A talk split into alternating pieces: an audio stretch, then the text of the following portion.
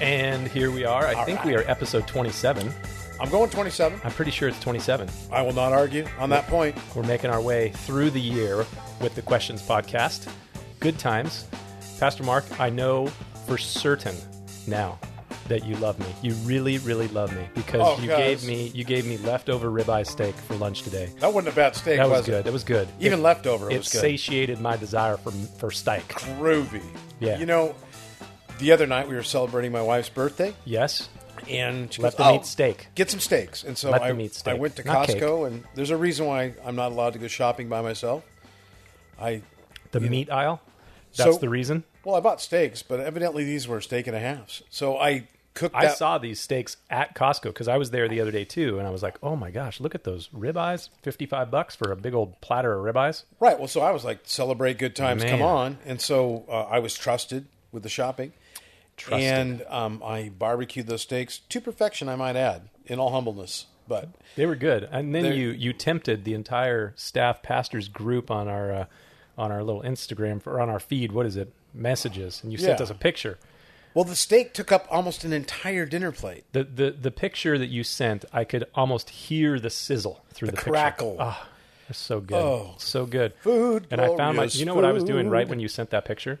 Starving. No, I was making my kids like frozen pizza, and I was pulling the pizza out of the oven. I was looking at the pizza, and I was looking at that picture, and I was thinking, "Man, I like his his dinner way better than my dinner." Totally just abandoned them. Or I what? was just gonna drop the pizza and say, "Here, kids, fend for yourselves. I'm out. I'm out.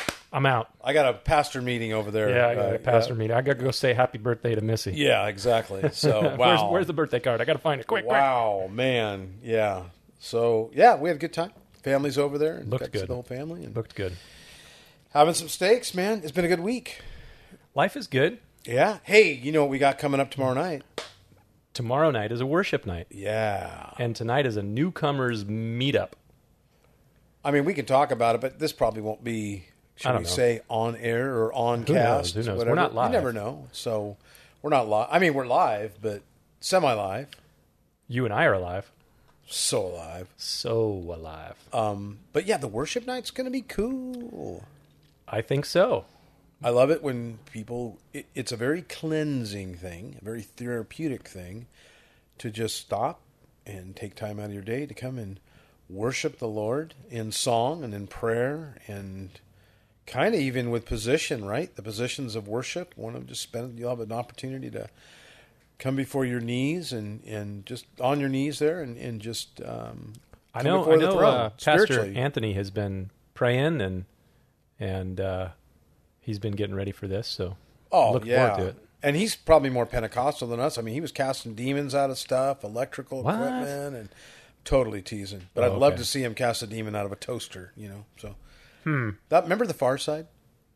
Mm, I mean, I Gary remember the Larson. comic, but I don't remember. The, you're you're mentioning a specific. one. So Gary Larson had a little, you know, his little. He used to say so much with just one page, but my favorite one was the um, the well, there was- birthmark. n- yeah, there was two of them. There was the one, the school for advanced kids, and Uh-huh. the door says push, and the kid is Pulling pulling on on it, it like oh, crazy. nice, yeah. And then the other one was the birthmark, the two deer and the one birth. The Bummer deer of has a It birthmark, Hal. looks like a target. Yeah.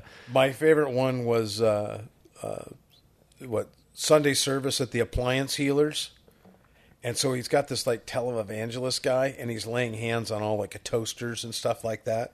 Ah. And anybody who's ever you know had any experience with small kitchen or large kitchen appliances realize that that would be a heck of a ministry because they seem to always be breaking. They're made to break.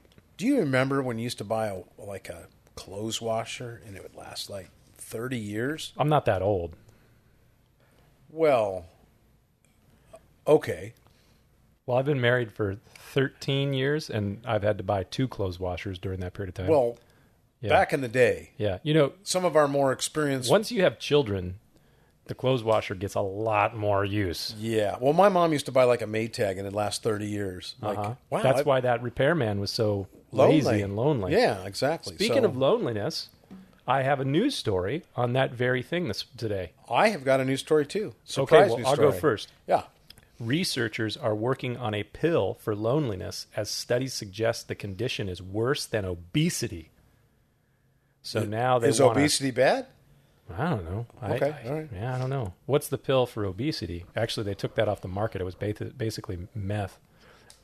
What you got to admit, man, you see these meth Fen guys Phen, on the right? street. Yeah, but I mean, they're in good shape. Did you ever try that fen thing? all no, those years no, ago? no, no, no. We, you know what? We had an admin. That was back when I was plus size, and and I tried it once. Yeah. I felt like my heart was going to flutter away into existence somewhere in space. So With we Elon had a- Musk. We were going to Mars together. Really, we had an administrative person that was trying to lose a few pounds at my former Probably did too. employ, and she was taking it.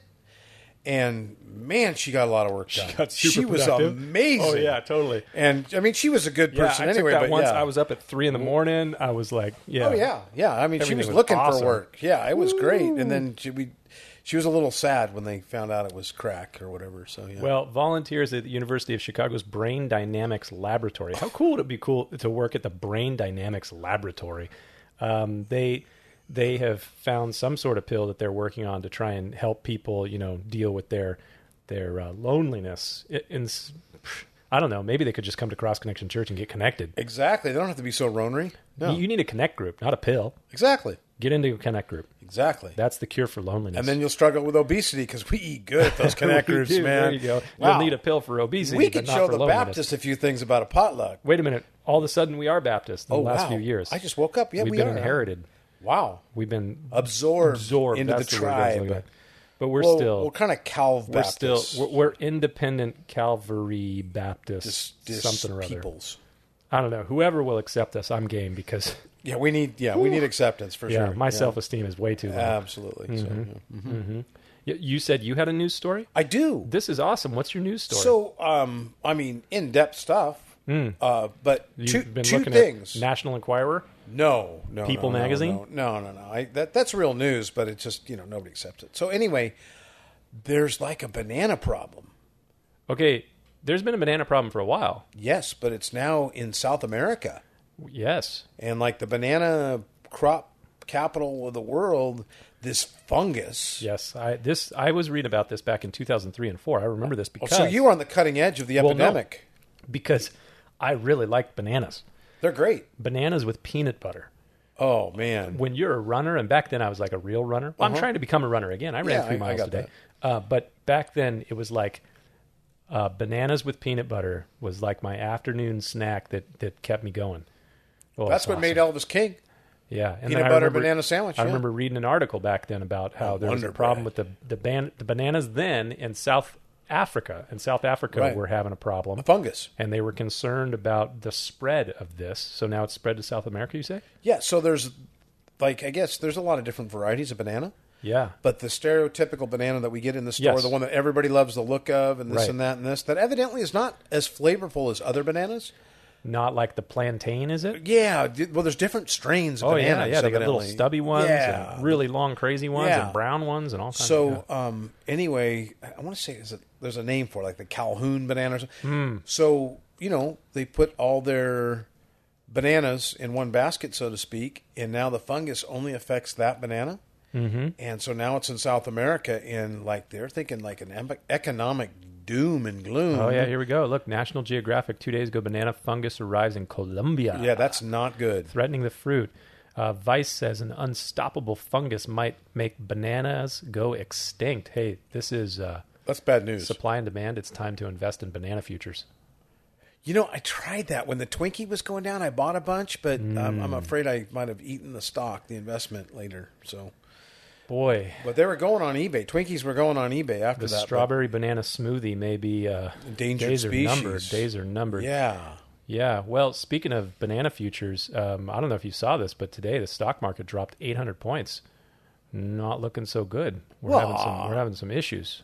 Yeah. I'm not worried about it. Main yield curve inverts as two year yield tops 10 year rate, triggering recession warning. This is on CNBC. Oh man. Yeah. Where your treasure is? Your heart will be also. Yes, make sure you're invested in the Bank of Eternal Securities. There you go. And you know what? It just goes down so that it can go back up. Mm-hmm. I'm not getting out of the market. My massive, you know, portfolio and whatnot. As Warren Buffett says, be greedy when everybody's fearful and fearful when everybody's greedy. There's some wisdom in that.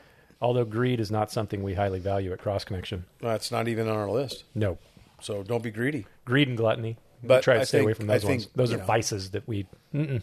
Avoid. Yes. So yeah, that's a bummer about the banana thing. That could be a bad thing. Yeah, I'm not too happy about that.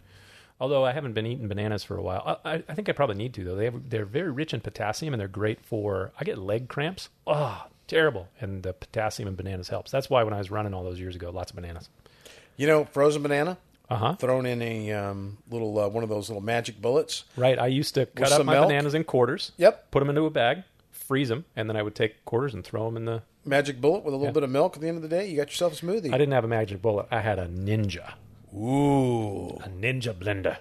wow! It came from Costco. It looks just like a magic bullet. It's got blades going all the way up this thing. It looks like, oh, dangerous. Looks like a nin- if a ninja was a blender. It can't turn on, on unless the, the the safety latch is down. Yeah, you can disconnect those. Ooh, I don't think I'd want to. I'd be afraid. I got a coffee grinder at home. I'm getting ready to disconnect the safety on. Why? It doesn't always work. Oh, that it gets gummed up with coffee grounds. I don't know. I yeah. mean, I'm cheap. I don't want to buy another one. Yeah, because they're only like seven ninety five on Amazon.com. Are they really? I have no idea. you get Let's a check. quali- quality Let's one? check. Amazon.com. I don't know. Coffee grinder. They're a conical grinder. Is that what it is?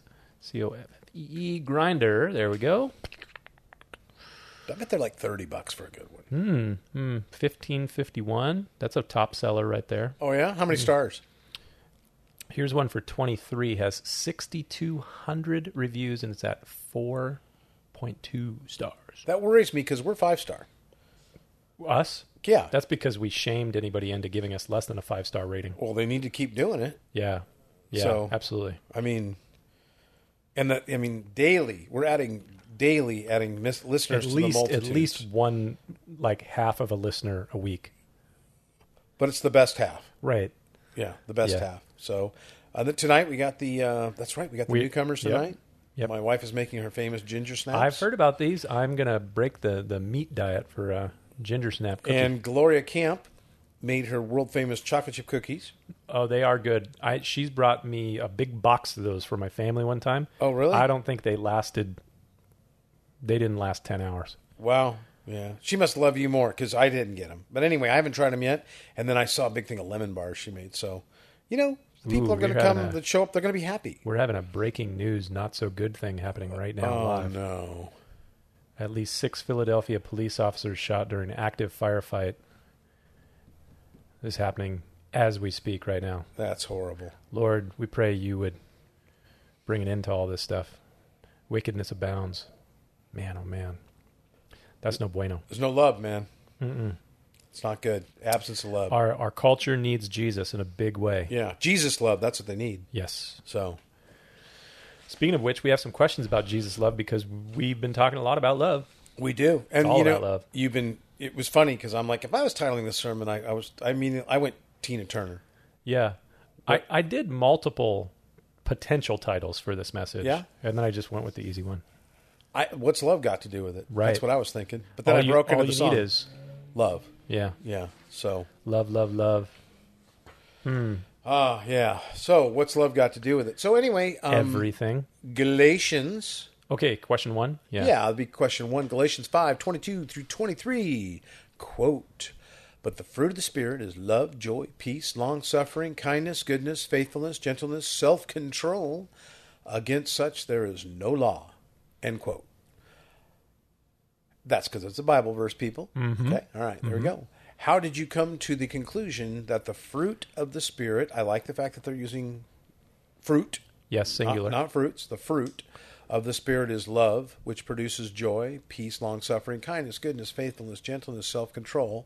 I like that interpretation because it makes it easier to understand, but that's not how it reads, Miles. I would disagree that that's not how it reads. Um, there are a number of different ways that commentators interpret Galatians 5, 22 and 23. And, and quite honestly, if you went and read a dozen different commentaries, you'd probably find a lot of really good insights on it, and not all of them would be the same. Like different people interpret it different ways. Um, so I, I came to the interpretation that I did.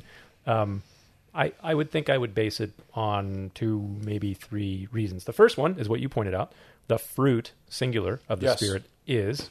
Um, so just the the grammar of the the verse, although I'll give it to you that if you if you actually read it in the Greek, then um, there's some nuances to what's being said there, but uh, it's all Greek to us. So, but the fruit of the spirit singularly is love. Um, some commentators see the fruit of the spirit as uh, as one whole thing, and it's expressed in love, joy, peace, kindness, patience, all of those sort of things. And I think it's a perfectly good way to read it.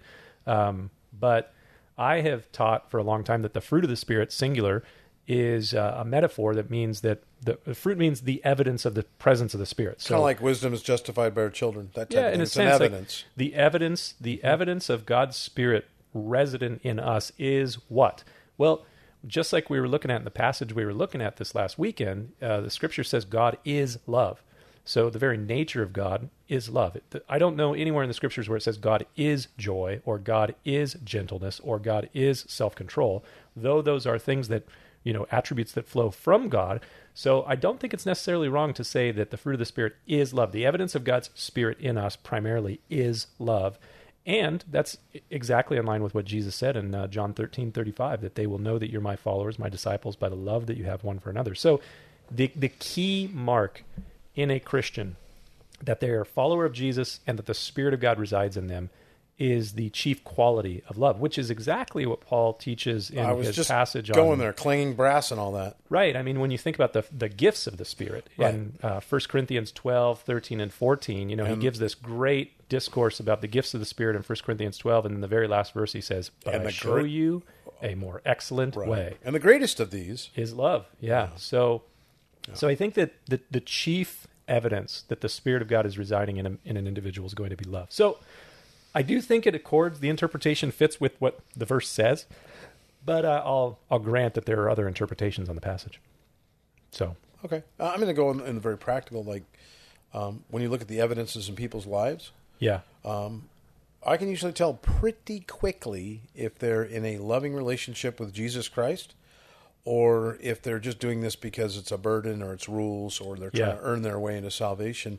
Two totally different approaches, two totally different uh, fruit, as just as, you know, fruits, so to speak, um, in a person's life.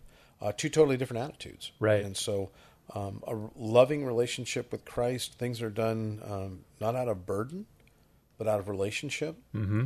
Um, and they're just done with less stress and weirdness and fervor and it's just unnatural when it's not in a loving relationship and uh, the results of those works that are done in love have a much different result than one done out, out of obligation um, or rules Mm-hmm. Right. uh, or um, you know uh, trying to earn their way into salvation so Well, you know, in the last verse we looked at on Sunday, verse 19 says, We love him for, because he first, First loved, us. loved us, So yeah. our, our love toward God and towards other people is in response to God's love.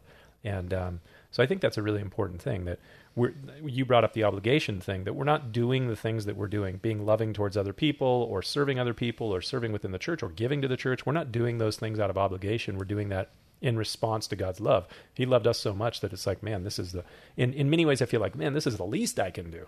So, yeah, right. and that's a that's a spirit you cultivate too i think after a while um yeah, it takes God, a little practice God works it into us. yeah, Yeah, it's something that absolutely. you, it's a journey Yeah, you know, I'm thinking of. I think it's Peter that in one of his letters he says, "Add to your faith virtue and brotherly kindness and love and all these things." So, you know, we begin our walk with Jesus by trusting in Christ, but then we, by God's Spirit, by His enabling power, we develop these virtues, these Christian virtues, which are essentially important. All of the nine things in Galatians five twenty two and twenty three.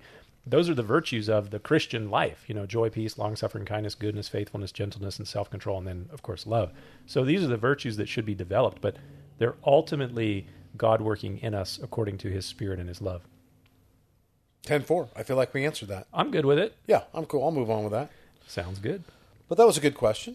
It's a very good question. Yeah, be able to expand on that. So, number two, why is it often, why is it often so difficult to love others? Oh, I got a great one for this. Does it start with an S? Well, uh, because both they and we are sinful. I think that- the sinners. Yeah, People- I don't know. My first thought is people are unlovely, and I am by nature unloving. right. So Yeah, it works for yeah, me. It's a perfect storm. You know, people are horrible, and me too. yeah. for the most part. yeah. It's, even uh, those ones that you think are oh i could never like I don't know. Maybe you didn't feel this way when you when you have a child. You're like, oh, I could never not love this little beautiful thing, and it's like, man, it doesn't take long for you to realize that it's a good thing that God creates a love, an innate love in us for our offspring, for our children, because they can do some things that are pretty uh, gnarly. Rodney Dangerfield quote. Uh oh, this could be this could go so many different ways. Now I know why tigers eat their young. Oh no, you, you did Rodney that. the prophet. You did that impersonation pretty well. Yeah, well, he was Uh, kind it of funny. seems like you've done that one before. Uh. Oh yeah, he was looking at his uh, nephew or something at the time. So yeah, well, sometimes they can, you know, uh, our children can be quite irritating, and sometimes that's because they're doing something that we can see ourselves in too. Yeah, and these are the ones that you're going to love. So Yeah. if the person is not your offspring and not your child, yeah, like it's Yeah. all, all the more difficult. Absolutely. To love them. Have So you it's ever- got to be. I think it's got to be a work of grace and Yeah. God. Yeah, So have you ever been out in like a public place? never. And- they don't let me out much. No, I know, and and you're there, and like some kid is acting out and just doing his deal, and the parents are not dealing with it. And like you can look down the road and go, I know where this is going. I see jail time, everything else, and and I want to go like. Would you like me to spank your kid? Would you like me to discipline your kid? Because I can do this. I'm really good at it, you know. And it's like, you ever want to spank somebody else's kid? couple times. Yeah. Okay. All right. It's just, I'm You just know, saying. the worst, and you, you have to feel bad for people in that situation because you've been in that situation. Not to say you didn't discipline the child in that Oh, moment. yes, we but did. We've all been in that dis- that situation before, where you uh, you have children in that situation. My my uh, my most embarrassing situation. I, I still remember it to this day, and it's probably eight nine years ago. One of my children that shall remain nameless, but this one was alive eight nine years ago. So um, this one was having a massive fit, and we were in Target of all places. And uh, so my wife is checking out, and I, I said, you know what, I'm just going to take this one to the car. And while I'm walking out to the car, this child is having a, an epic meltdown, you know, one of those great ones and this lady tries to stop me and she wants to make sure that this is my child and i'm not like kidnapping Stealing a it, child yeah. and i said to her ma'am you can have this child if you want It's like, do you really think Yeah. i want to be dealing yeah, with this right now? exactly. Yeah, yeah. this No, is my no, child no, you want to I'm take totally her for, yeah, embarrassed Yeah, at you the want, moment. you want to take the child for a spin? Yeah, exactly. Yeah, exactly. um, I remember being in a store, yes and we did the one, two, three thing. And, yes like, oh don't- yeah everybody does it Yeah. but you know what i've noticed some people have like getting to seven now Okay, well, so we did the Yeah. one, two, three thing, and we did not have to do this often. Yeah, like I, most of my time now at this point, if I get to two, my kids are starting to look afraid. yeah. So you know, it, it- but you set a parameter; they Mm-hmm. know it's coming. So if they get past two, they earned it. They Yeah, know. yeah. Right. And you know, I would sometimes, you know, and then sometimes they're doing something, and I just start counting, and they're like, "Oh, oh, oh, that I'm not supposed to do that." They knew they weren't supposed to. So we're in the Mm. You get to a point where you don't even need to vocalize numbers. You just kind of look and go, The, yeah, the death stare. Okay, Yeah. so "My eyes are counting." yes, one, one wink, two wink, Mm-hmm, yeah, because you know. So we're in the store, and this this you know you get to the the checkout thing, Yes, and they yes. have all kinds of things that kids want there. Oh You yeah, know, that's right on at, purpose, right at kid level. yeah, right at kid level. Yeah. And this I have kid, this? Can the I kid have does this? not asking for anything. He's just ripping stuff off the shelf, type thing. being just a real Uh-huh. One of brat. your own children. No, no, Oh, no, no, no, not another my child. kids. Oh Yeah. Oh, no, no, no, no, no, Okay, no all right. um, uh, my kids would see another kid having a meltdown somewhere. They go, "Look, Daddy." Mm-mm. uh, They're looking at me like, "Are you going to go spank that kid, Dad? Wh- wh- That kid? uh, Oh, it's coming." They're, Oh, my they're prob- goodness. They're thinking, "Oh, they're probably going to go out and kill that kid in the parking lot after it's done." You know. So anyway, How much trouble in this PC culture are we going to get into with like, this? uh, you know now? what? Roll with it. I'll defend it let's every go day. with I it, got yeah. you know what? I got four kids that made it the other side They of the did, yeah. deal. So There you they, go. they they told me they're fine with it. So anyway, um, one, and she's like, "Hey Johnny, now let's not do that." One, two, three, four, five. She goes, "Don't make me get to ten. Seven and a half. Yeah, don't get to ten. And I'm like, seven and two thirds. "You've lost the battle." Seven and three Yeah. quarters. Oh. Anyway, that you know kid- my favorite. It my kid's favorite in jail is the- right now. I'm telling you. My favorite is the one where there's like a full on diplomatic like envoy going on. Like we're gonna have diplomacy with the three year old. Yeah. Diplomacy doesn't work with three year olds. No, it doesn't work with adults. Yeah, it hasn't worked so much in the Middle East Yeah, yet. Mm-hmm. how's that working? Yeah, the longest family feud in history, right? Boy, oh boy. So anyway, No, Johnny, we're going to do a tariff. I, that we're probably gonna do a totally tariff on you. that yeah. probably totally answers why is it so often to or it's difficult to love others. Yeah, yeah, because from their inception, yeah, we're I'm horrible. sinful. They're sinful. Okay, it's it's difficult to love others because other people are selfish, can be so selfish, We can be too, rude, insensitive, ungodly, and that's why it's a miracle of God's grace that He loved us. Right. And then I was this page two of that is because we can be so selfish, rude, ungodly, Right. all those things. And so it's in our sin nature and it Hmm. thing again. should disgust us and upset us. And because we don't want to be that guy. Yes. I had to be that guy this morning a little bit. Oh no. I was meeting somebody at the local coffee establishment, Mm-hmm. and there's like three marks in line for drinks. And I was pretty sure You got to some- use a different name. I, I usually do. Yeah. I use a different name. And Marco. No. No? No. Julio. Julio. I use There you go. Julio all the time. My name is not very like typical. So Yeah, Miles so Miles, there's doesn't not a lot come up of Miles, but much. Marks, Yeah. you could get your pizza grabbed Right. all Oh, the yeah, time. Yeah. yeah. So Hey, that's Julio. my pie. Yeah. So, um, but I, you know, I was there, and it was going on and on and on and on, and, and I'm not talking like three minutes. We're like nine, mi- a long ways, and I go, man. And I knew the gal across the counter. Yep. And I said, hey, Taryn, I don't want to be that guy, but I think my drink's gone. And Another Mark took your drink. stinking Mark. Yeah. So he wasn't Saint I Mark. hope you liked it. You know what? He's probably an Americano drinker from now on. There you so, go. And, There you yeah, go. I mean, I was only seven cups of coffee in that day. Oh, so man, it showed, yeah. Man, I was excited. okay, Man, you need a banana. So that's why it's difficult to love others. They Yep. have a sin nature. We have a sin nature, and it's meant to drive us to a place where only Jesus can fix it. Amen. we are making great time. All right, there we Three. go. Number three. why does oh summary number three? Does God still love those who are responsible for mass shootings? Well, with one going on right now, yes, God still loves them, just like I love my children, even though I don't always love their sinful actions. Right. So, two things can be true at once God loves sinners, and God hates sinful wickedness. And as a pastor and a Christian, Yeah. dad, husband, I always want to believe there's always room for people to Redemption. repent Right. and to be saved. Mm-hmm. Every person that ever lived. I, that's why I disagree with one of our favorite, you know, things we have to address there. But there's always the possibility that anybody. I've always believed that God set it up so anybody can be saved. They just need to repent and confess with their mouths and follow Jesus. Amen. So, um, yes, He does. That was easy. He, yeah, He doesn't like what they do though. That, Right. That's no. He And, hates and there will the be murder. justice. Yeah. And we also expect that there should be uh, criminal justice in society. I mean, Absolutely. Romans chapter 13 talks very clearly about this that the, the, the um, ruler does not bear the sword in vain.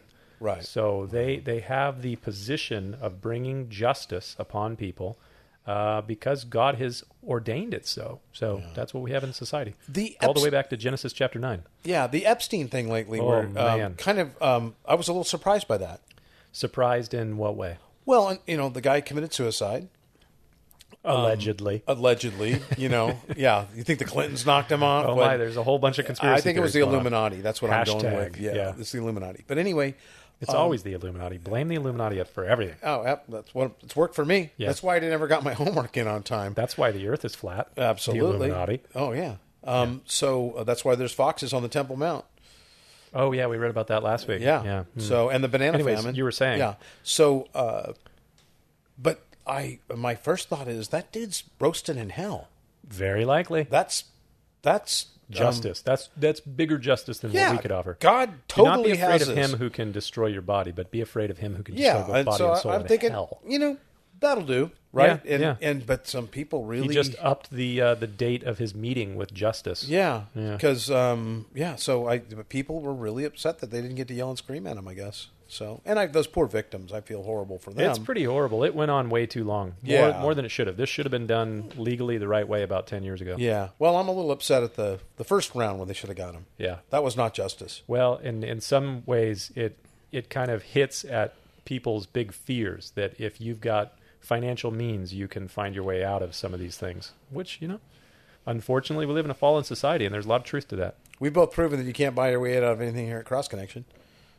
Hasn't Jets- worked so far. jet ski ticket. I mean, you know. Yeah, I tried. That I was tried. you know that you and Jason. That was the big crime that so far. I'm a criminal. That's the only ticket I've ever had, though. wow. Okay, I'd like to say that about myself. Yeah, Okay, so I think we answered that. I'm good with it. Okay, how can God be so loving and yet allow so much evil in our world? I, okay, Huh, first of all, yeah, God did not create the evil. yeah. Well, that that certainly is our theological position. Yeah. But I, the way I'm going to come at this sometimes kind of makes people look at me funny when they because I've had this question many times before. I'm looking at you funny right, right. now. It is because God is loving that we have so much evil in the world.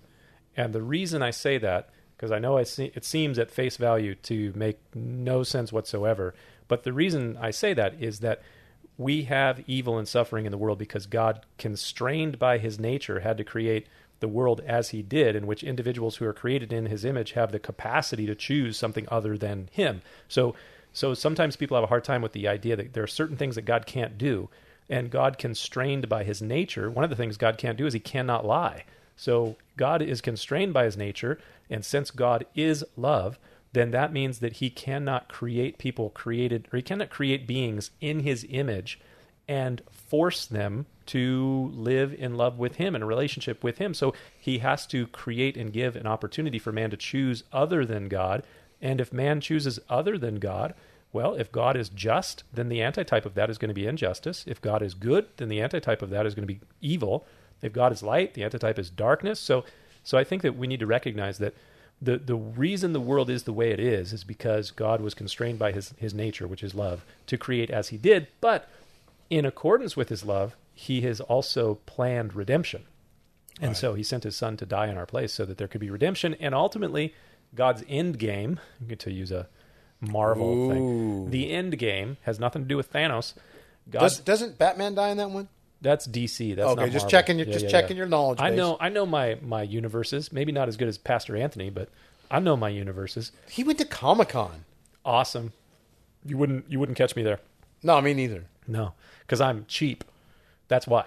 But anyway, so um, Jesus is my superhero. absolutely, There you go. You like that? yeah. He walks on water. He, There's a he t- just appears. He raises from the dead. I, Man. there's a T-shirt in there Didn't- somewhere. Didn't Superman die in one of the most recent movies? I think Superman's dead. uh, yeah, they bring him back. Oh, okay. How's that happen? Uh, I think ele- I think it was electricity was involved. You know, it is interesting that our One point culture twenty one gigawatts. our culture is so infatuated with these superhero stories because they ultimately it, it reveals this desire in the human heart for a great redeemer to come and set things right. there you go. So that's in line with the I know biblical what the story. end game is. Really, I know what the end game is. God wins and he is going to have a perfect paradise. There Yeah. will be no more death, no more sorrow, no more tears, no more suffering. I'm looking forward to that. And Uh, the devil, it doesn't end so well for him. No, there's something like a lake of fire. Yeah, Hmm. it's like a jacuzzi, but with molten lava. A little bit hotter than a A little jacuzzi. hotter than a jacuzzi. Yes. Yeah. So Did you have anything to add to number four? no, I'm I'm down with that. That's that, that makes sense to me. I'm good with that. All right. Yeah, I'm good with that. I mean, I'm I'm, I'm taking it, and um, yeah, and part of a loving relationship is uh there has to be choice in it. Right. So, and he um, created the opportunity for choice, which means man can choose other than God, and since God is good, man can choose evil. Yeah, if I have to love my wife, it's not a choice. And the result is death. Death. Yeah. So Yeah. okay, I'm good with that. Now number five. I man, I got some thoughts on this one here. Oh, Okay. I, I look forward to hearing them. Yes. Uh, is it possible to know God's love and allow our hearts to grow numb to its reality and power? What do you think, Pastor Miles? Well, I, I, I don't know. You have some things you want to say about it, so I kind of want to hear you first. Okay. Well, the answer is yes. Okay. Okay. And I think there's things, uh, areas we can get into as believers. Uh, and I can't expect to cover them all exhaustively, but just a few things I've seen in people's lives, and then also in people in the Bible, uh, these different characters we have in the Bible as examples. Um, I'm definitely seeing that one that's an issue in people's lives. Um, David was in a place, you know, God did all this for him, and Yeah, then he's in a good example. yeah, and, and I think part of David's life, yeah, he was there as an example. It's written about exhaustively, um, and in fact, you're in the uh, Red Path book right I'm, now. the I'm making taking a of Man group of God. guys uh, yeah, through a David, a book about David. Yeah. yeah, and so um, David, um, There's the Bathsheba incident. Yeah, that was not a high point in his life. No, and but that's the one most people point out. But the one they don't realize is right around the same time, God has him go to war, and he decides he's going to take a census of everybody to see how many fighting people he has, and God's not happy with that. There are some good ups and downs in the arc of David's life. Yeah. He, he has some good screw ups. Right. So when he messed up, what did he mess up in? Well, he t- had he all of a sudden started to think that he was uh, an earthly king. I mean, he was an earthly king, but uh, his power came from his judgment and uh, his battles and all those things. And he didn't acknowledge the fact that God is the one that put him there, took him from shepherd boy to there. And he certainly got schooled and reminded of that um, later on uh, by Nathan, the prophet, came back and reminded him of. So uh, a little self importance and That never happened to a leader. in a in uh, self indulgence, that will make you numb to God. It will have you start to drift away from God. Uh, another one we see is anger. If you're an angry person and you're constantly disappointed in God, disappointed in people and those around you because they don't measure up, uh, Moses had a little struggle with that. Uh, the beating of the rock, he didn't do that because he was happy. There was assumption there, presumption there, but he was also angry, I believe it said A little frustrated. yeah, he's frustrated with the people, and I get that. That can take you um, away from a place where you're hearing the Lord, because your heart is angry, and um, you can't. Yeah. You know, it takes a certain amount of self-importance to even to be angry. There's some good thoughts on there. Okay, and then uh, one of the last ones that I think is um, really a killer in uh, Christians is the old Pharisee thing. When we get to a point in our lives where we've arrived as Christians, we sort of think, and maybe those things that we struggle with when we were younger are gone. You know, you have a wife, you have money and security and a house. And some of the things that you used to do that were a temptation really aren't a temptation anymore. There's a really, there is a temptation, a uh, trap that we can fall into that feel like we have arrived and we can look down our noses at others and we can have a um, not be understanding and forgiving and full of grace and we start to see people differently than god sees them and um, god does not like that Yeah.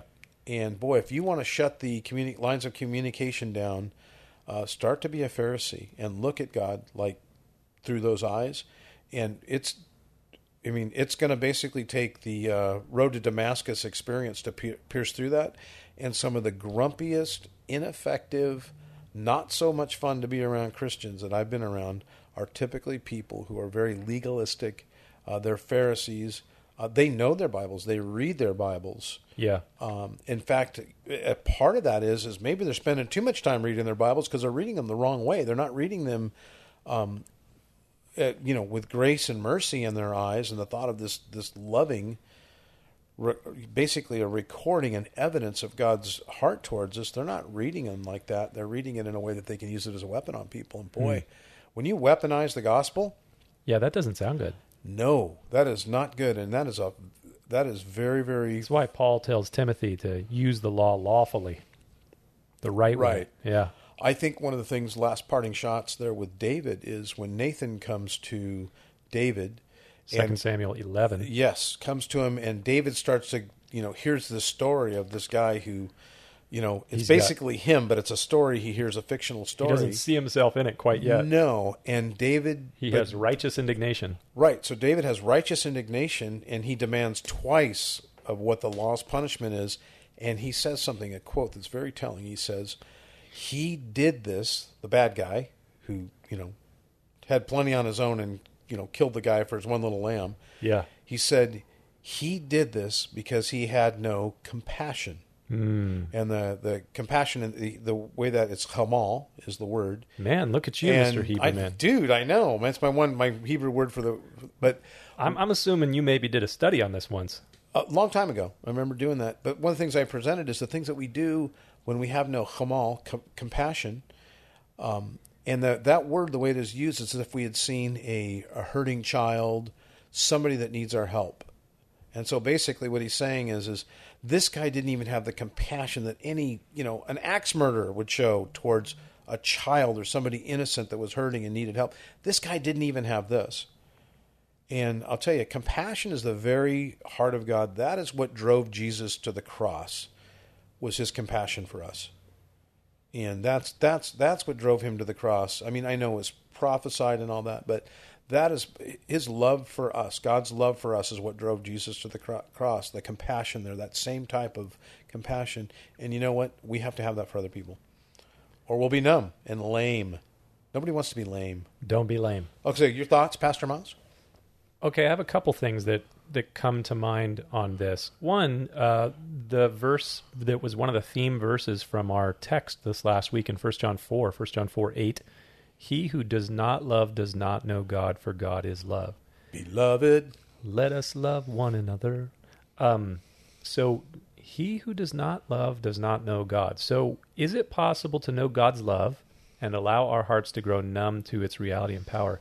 You really need to check if we if you find yourself drifting in that area, or if you see another brother or sister drifting into that area, you need to encourage them to come back to the importance of the gospel and to be reminded of the love of God, because uh, that verse is a challenging one. 1 John four eight. So, um, but the other part of this that comes to mind is uh, you you know the seven churches of Asia, the Yeah. Revelation chapter two and three, and um, you know there's some people who take kind of an allegorical interpretation of Revelation two and three and the seven churches, and they say that these churches are examples of Yeah. churches in our day, and so I when I read through the seven churches of Asia, there are two that really stand out, and I think, man. I think that Jesus could write these letters to the churches of the West today. And Oh, the wow. first one is Ephesus. The other one's Laodicea, Mm-hmm. the lukewarm church. But the first one is Ephesus. And Jesus says to the church at Ephesus, and this goes back to your discussion about Phariseeism, that the church at Ephesus, they had things going on. Jesus says to them, I know your works and your patience that you cannot bear with those who are evil and you hate. You have tested and say, those Mm-hmm. who say they are apostles and are not. You've found them liars. You have persevered and have patience and you've labored for my name's sake. let me So it's guess. like, they had no love.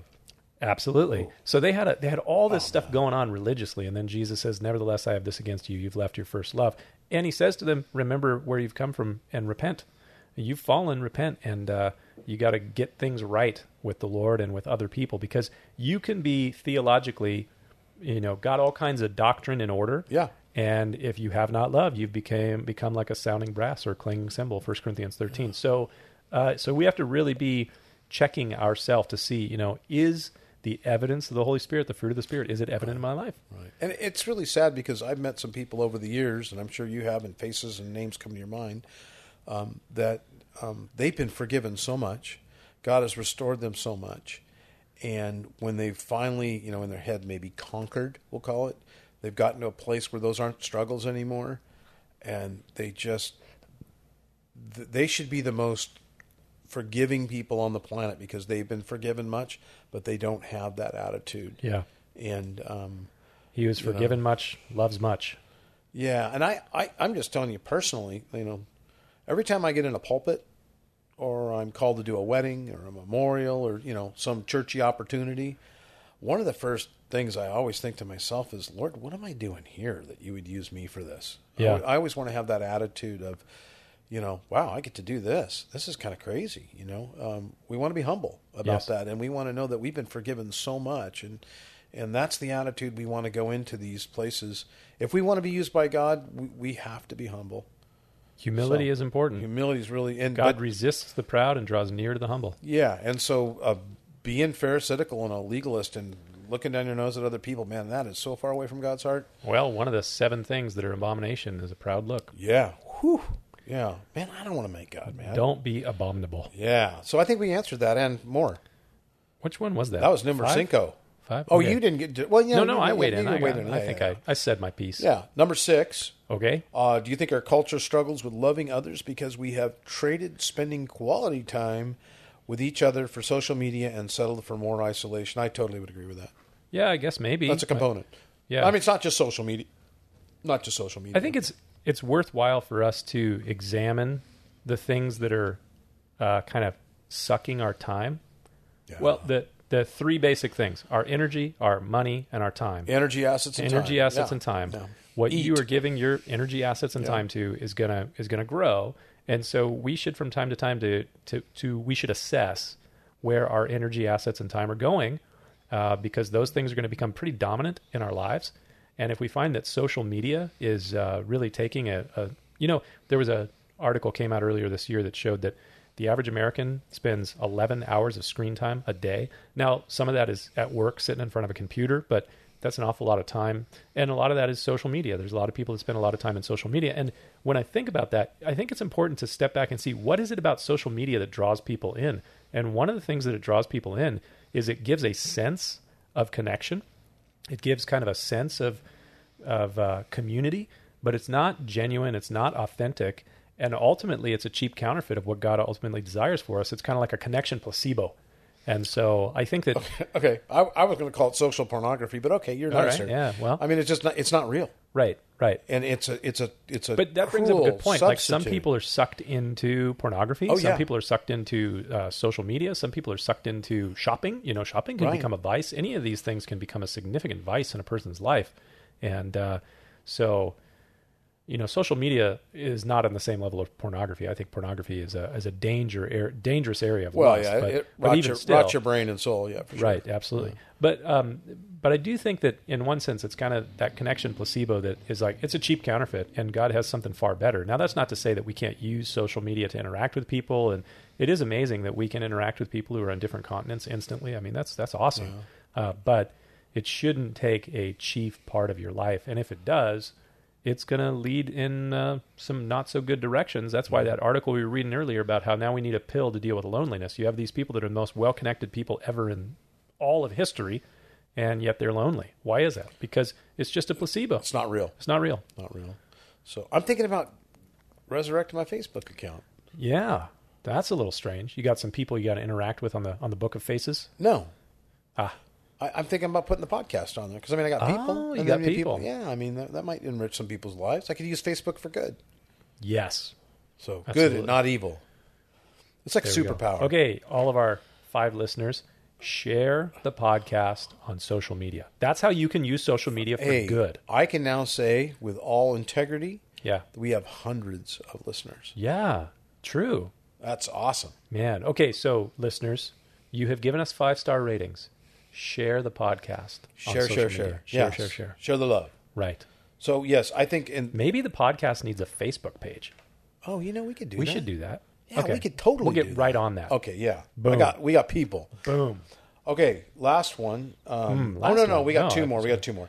So my eight-year-old asked me a couple of tricky questions. Does the baby who dies before birth or even shortly after go to heaven if they don't know God?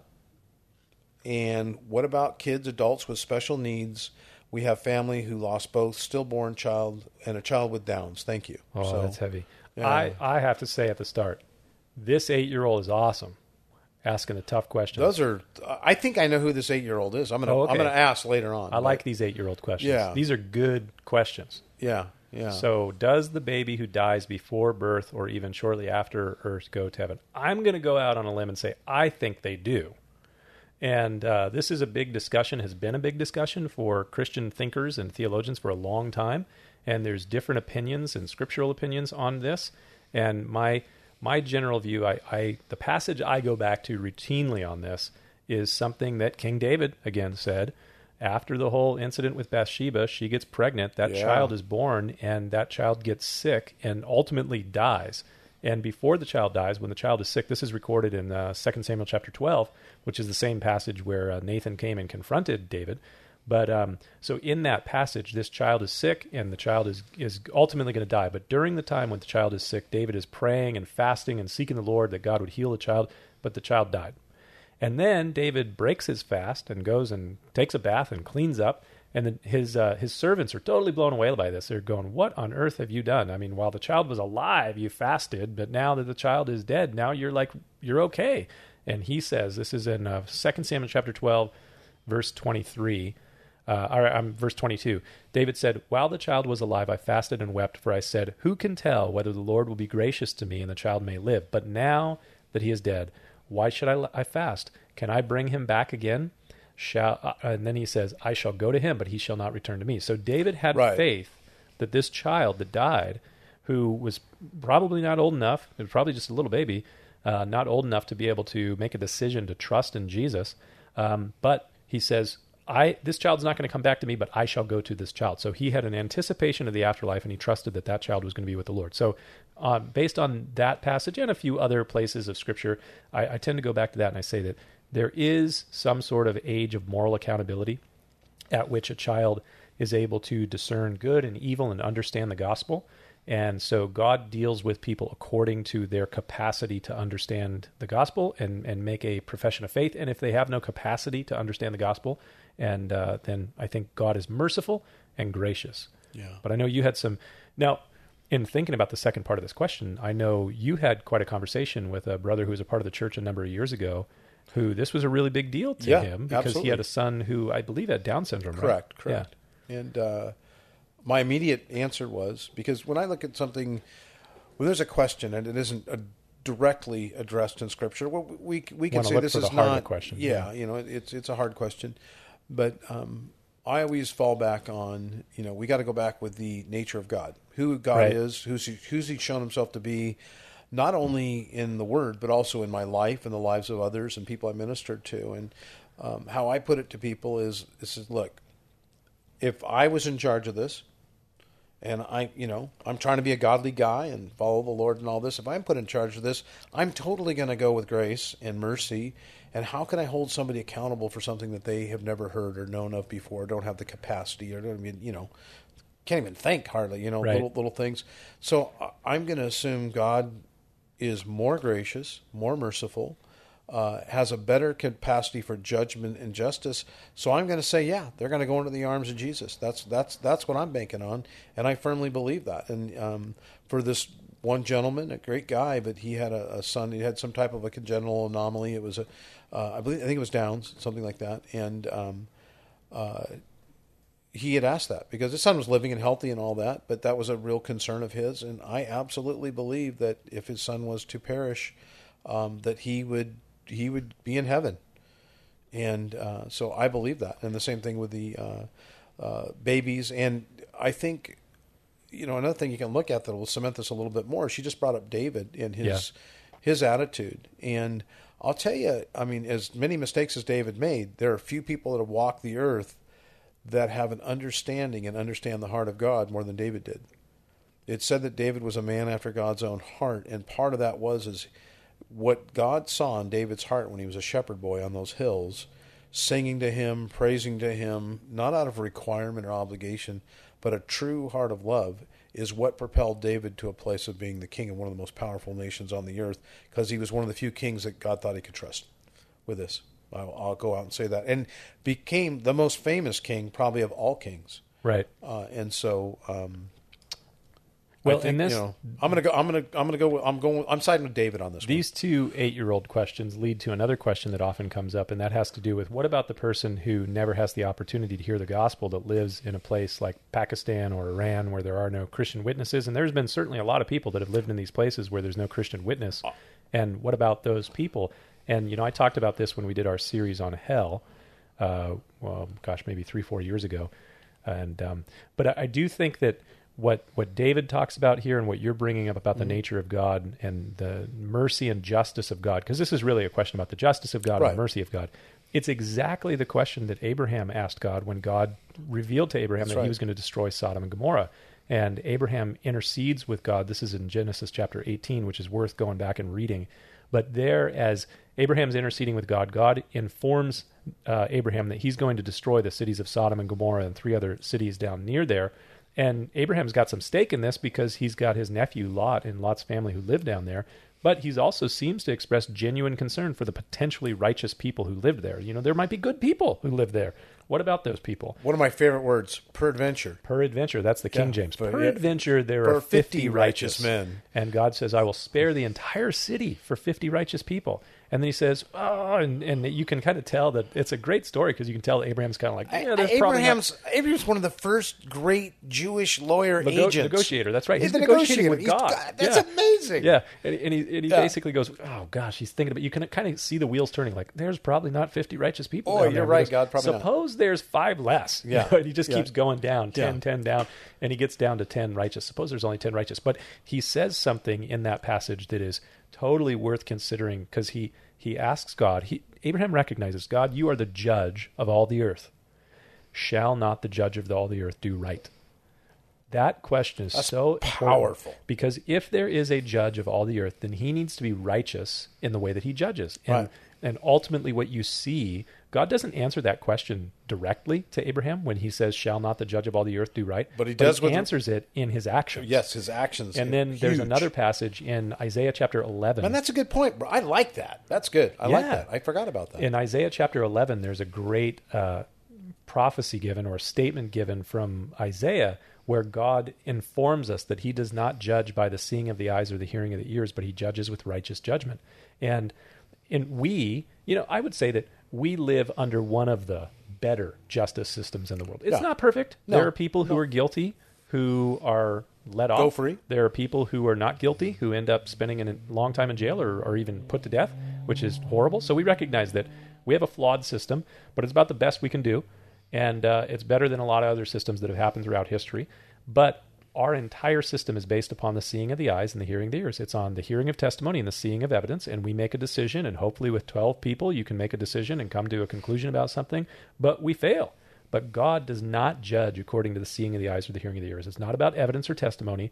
God judges with perfect righteous judgment because he knows the heart. And so I'm just going to trust I'm not more merciful or just than a holy, just, and merciful God.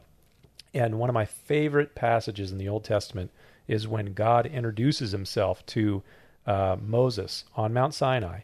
And Moses wants to see God's glory.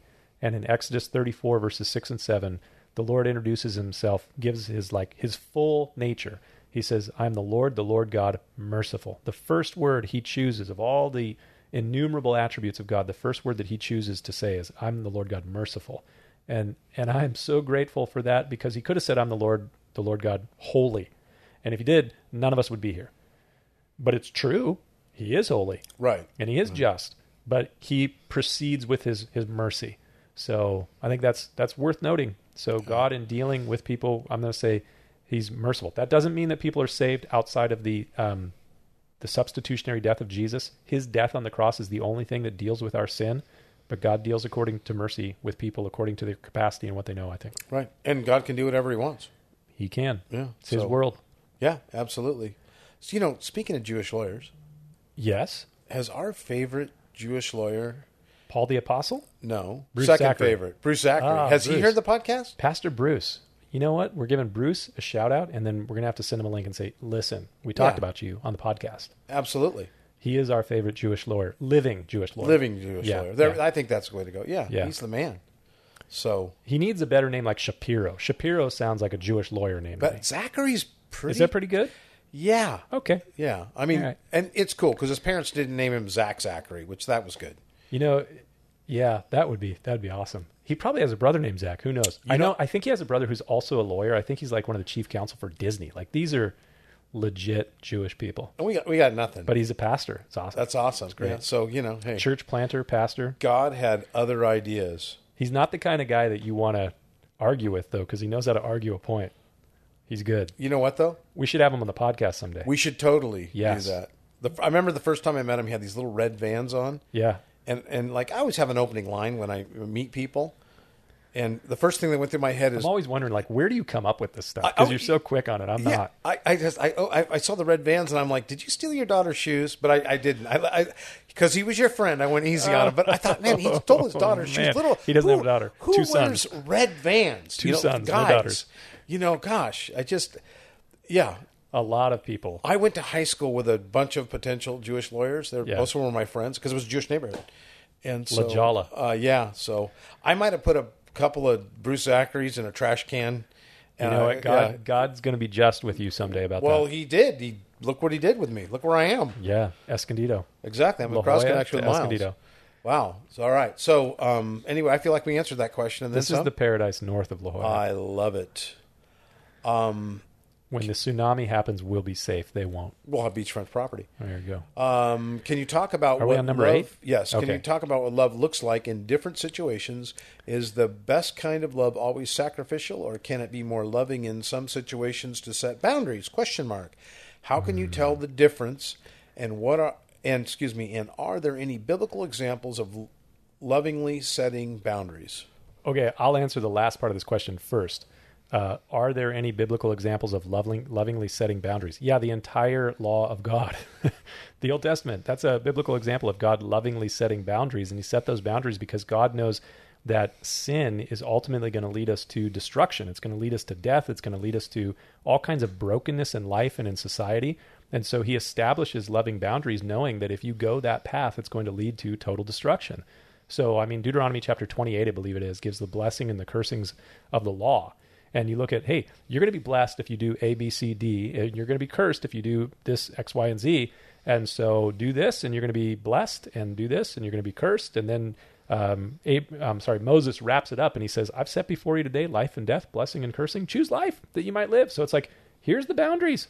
You walk in this way, you're going to be blessed. You don't there's going to be judgment. And uh, sometimes it's not necessarily just the judgment of God, it's the judgment of your own actions. It's the judgment of your sinful actions that bring consequences that are dreadful and terrible.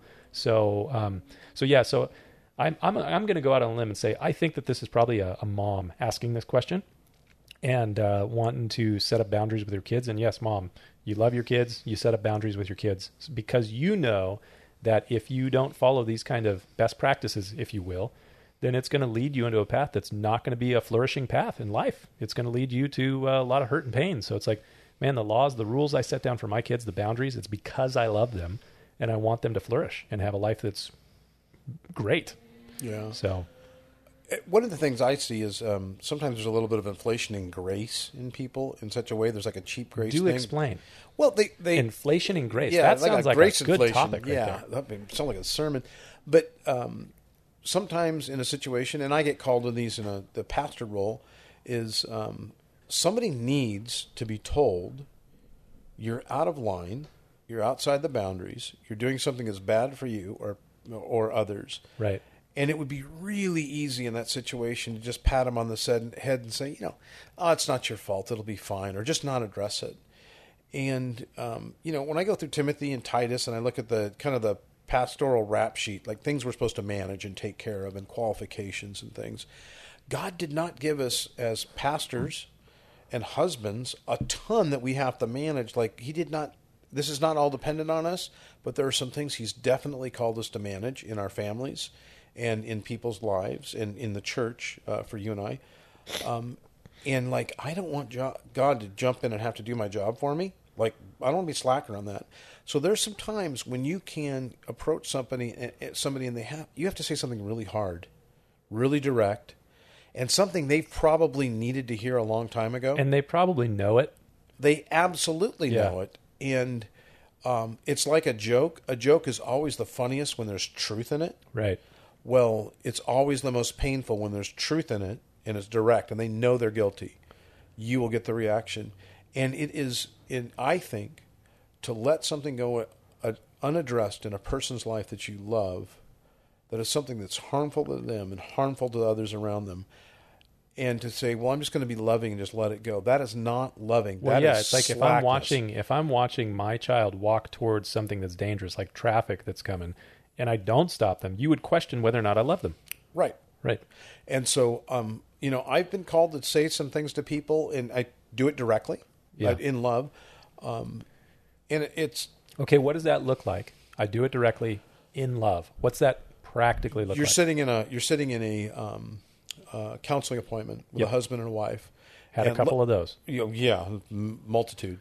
And let's say um, the husband is professing to be the Christian and this and that, and he knows every verse in the Bible and this and that, and the wife is not as into it and you know this and that, and um, when and, but they're having troubles and they're on the edge of divorce. I've actually had this happen, and a few times, and um, when it starts to unroll and unfold, uh, it turns out the quote unquote Christian in the relationship is really being ungodly, not loving, not fulfilling the role that God has established for them. They're not putting the effort in.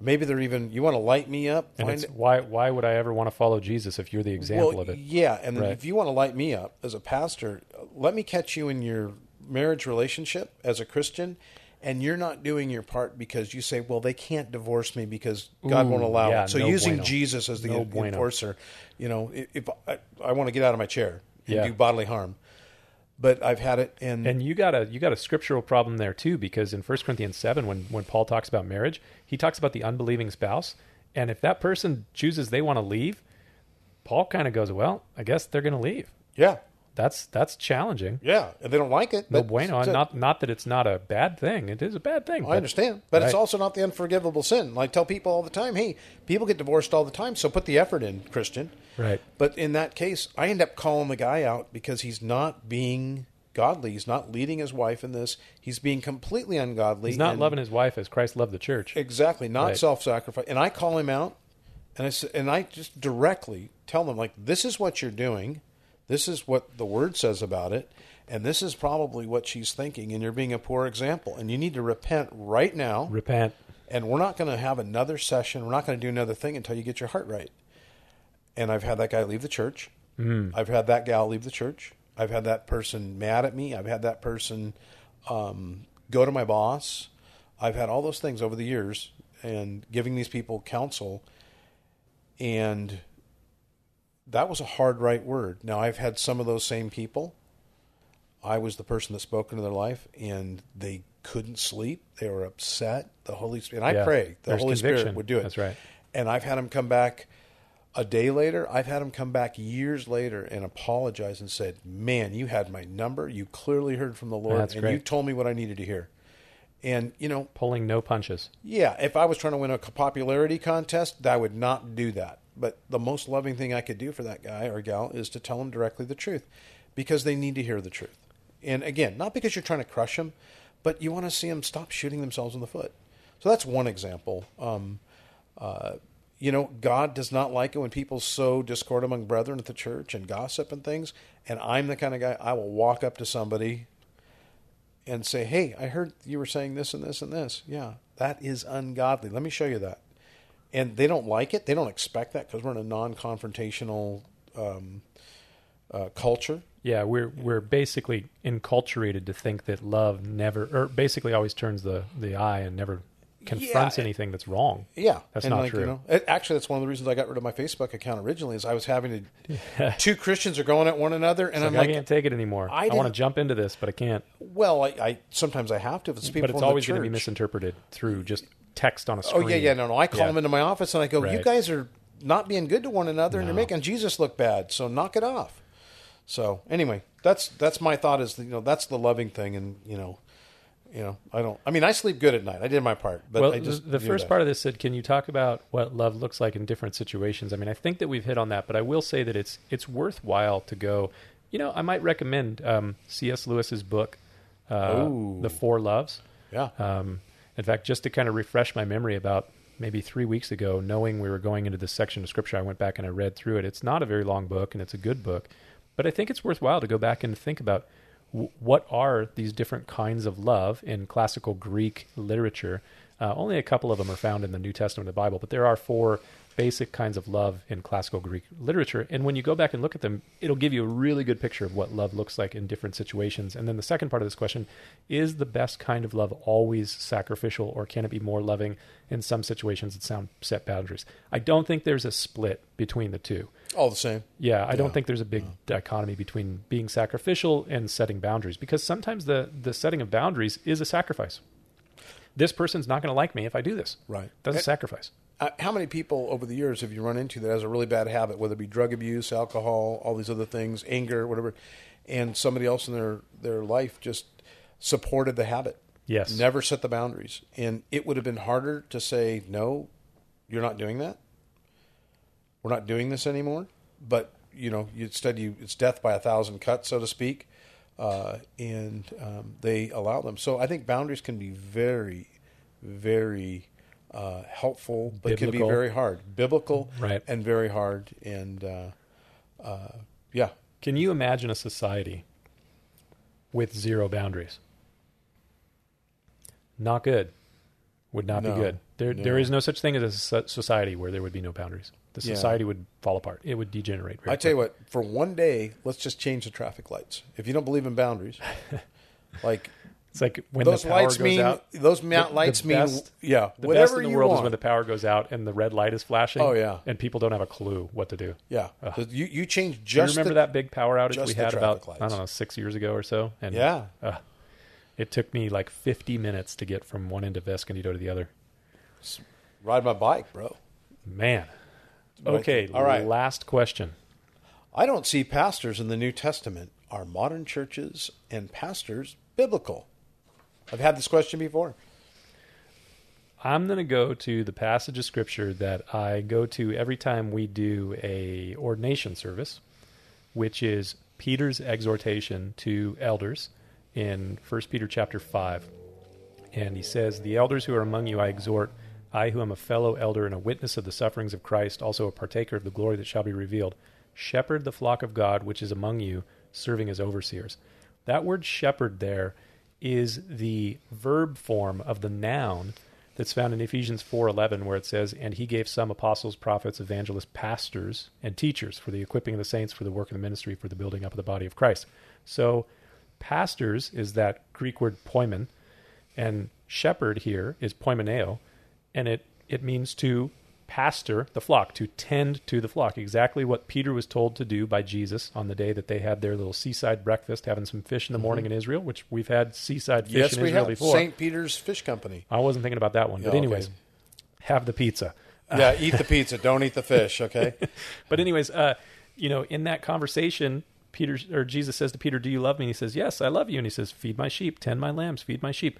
So that is the work of a pastor, and um, and what Peter reveals in 1 Peter five one through four, which is you know a very good passage of scripture, is that elders or overseers, uh, the the Greek word is pres, presbyteros, um, those individuals, they do the work of shepherding. They do the work of pastoring. So, uh, and then, you know, in Paul's letter to Timothy and Titus, he says, you know, here's the qualifications for elders. So we Right. use those qualifications when we're thinking about pastors. Do they fit the qualifications of a biblical elder or pastor? And then the work is that they are to shepherd the flock of God, serving as overseers, not by compulsion, but willingly, not for dishonest gain, but eagerly, nor as being lords over those entrusted them, but being examples to the flock. And when the chief shepherd appears, you're going to receive a reward, a crown of glory that does not fade away. So, uh, a number of passages of scripture that build the case for a pastor from the scriptures. The issue of a church, you know, Jesus is the one who brought up the whole topic of the church. He said, I will build my church, and the gates of hell will not prevail against it in Matthew chapter 16. And when the disciples they, they fulfilled the commission. Jesus said, Go make disciples of all nations, teaching them to observe all things that I have commanded you that commission is to go and plant churches and to pastor those people. So so I do think that if you if you look at the breadth of information from the text of the New Testament, then churches and pastors are very clearly seen, especially in the book of Acts. Yeah, I mean, you know, Paul's letters. Right. To know, churches. yeah, they they primarily. weren't written to the Walmart. I mean, they you know they were to churches, and sometimes I've had this question posed to me before. Yeah. and you know, between be, behind every question is there's different attitudes and thoughts, and I've had it posed to me more than once. Um, I'm just going to say it like somebody's got an axe to grind because I think in their head they're like, "Why you got this great job and you know your vocational ministry and all this stuff?" There's a little bit of a axe to grind behind it. I, I catch that in the tone, and um, I'm not gonna lie, it's a great job. I love it. I love serving people in this I way. yeah. am so excited that I'm in vocational. Wouldn't ministry. imagine doing something yeah, different. I, and I and it's not better than volunteer ministry. It, It's Right. different. It's different. And I got drug into this. I did not spend my life praying that I could be a, a, a pastor. Um, I, you know, I got into this. I think I was 36. 1999 was when I was first ordained, but I did served in ministry long before that. But um, you know, I was a commercial fisherman. I was a carpenter. I was an arms dealer.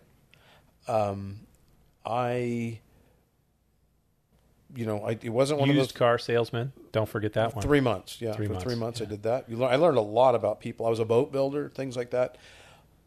All that being said, uh, it was clearly God had that call, and I was asked. I was called to come to ministry. They called me up and said, "Hey, you want to be in ministry? Full, full voc- vocational ministry, we'll call it." Um, and it wasn't something that I was awake at night, so go, gosh, I really want to be a pastor. Uh, but I was called into it, and I've done had great jobs in in in cur- short career. Well, I mean, some of these things I did for ten years, the, the Yeah, arms business. of being an entrepreneur. But I'll tell you, um, it's an incredible privilege and an incredible, um, very satisfying. Yes. And um, but I'm humbled by it. Um, but it, I'll tell you this: it is not easy. There is a spiritual toll. Um, there are things that we will run into, and our children will run into, and our wives run into that most people will not encounter at the volume, uh, the depth, and the breadth that others will not. And so, um, you know, it's funny. I mean, I'll get. I know you do this every week, but if I would have told my commercial fishing buddies, oh man, yeah, I'm gonna, you know, pastor gets down from the pulpit after three services and he's exhausted, uh, they would have laughed at me, Right. you know, and I would have laughed at me Yes. because it's like it's nothing like you know, try moving a ton of fish down a chute or something like that, and or pulling nets or or, or lines and stuff like that. But I have to say, it's it can be very tiring and taxing. Uh, in a different kind of way, Spiritually, Spiritually. mentally, emotionally. yeah, and so There, um, there.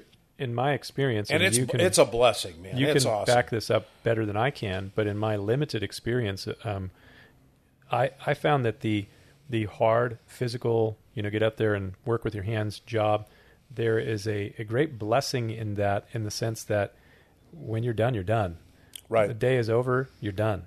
right, And uh, you know, and I'm not saying I'm not complaining in any way, but there is a reality that in some of this work, like it, it just goes home with you. The counseling appointments that you dealt with, or the person that you're praying with in the hospital, or you know, thinking about what you're you know trying to what the lord wants to speak to the church this this coming week from the text you know those kind of things you know it's like i'm thinking about that sort of stuff at 11 12 o'clock at night Right, you know trying right. to I- you're- puzzle through yeah. and that's not to say, I mean, we got some great friends who are part of the body here who own and operate businesses, and they're thinking about the same things. You know, how do I take care of the people that Right. work for me, and how do I make sure that we got contracts coming up and pipeline stuff going on? And so, you know, I'm not.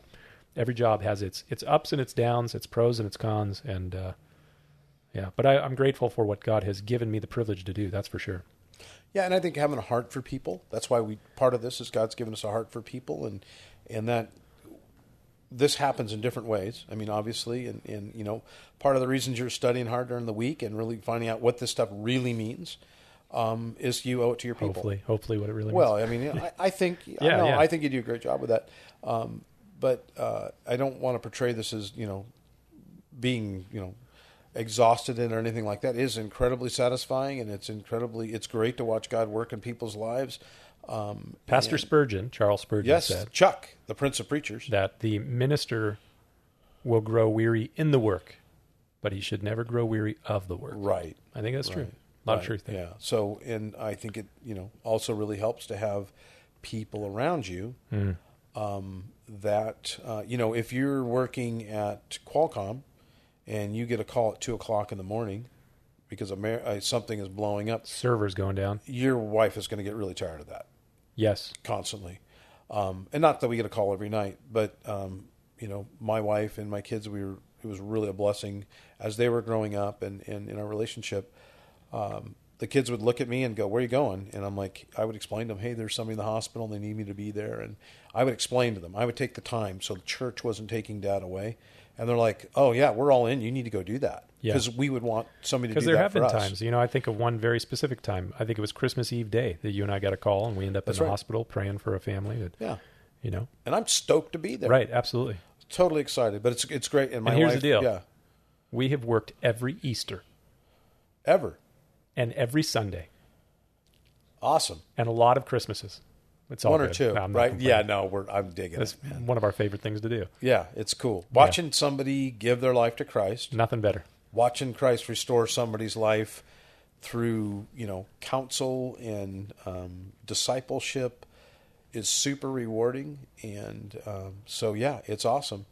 But you know what? Well, I had that going on before I was in vocational ministry too. But Right. this is, I get to do it all the time. So, Yep. I'm, uh, as they said, uh, you know, what was it? Uh, Lou Gehrig said, "I'm the luckiest man in the world."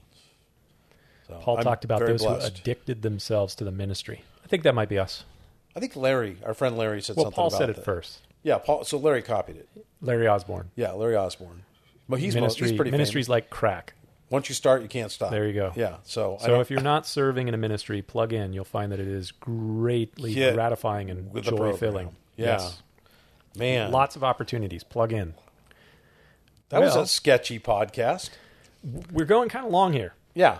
So I think the code word for the week is that was sketchy. or wrap it up. Wrap it up. You Wrap want to it wrap up. it up? We'll do wrap it up. Wrap it up Yeah. is the code word. yo yo yo. Wrap it up. Wrap it up.